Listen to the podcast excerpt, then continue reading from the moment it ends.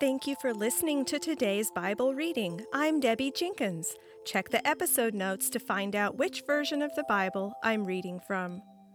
Mark 6, 45 through 56.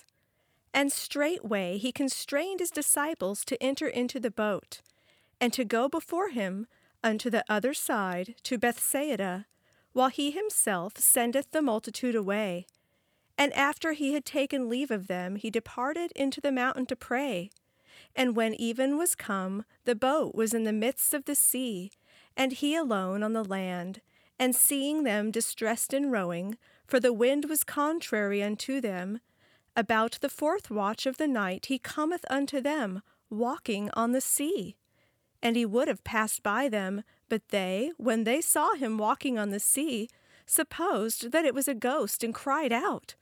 For they all saw him, and were troubled. But he straightway spake with them, and saith unto them, Be of good cheer, it is I, be not afraid. And he went up unto them into the boat, and the wind ceased.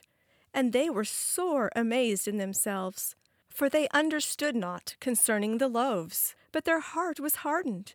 And when they had crossed over, they came to the land unto Gennesaret and moored to the shore.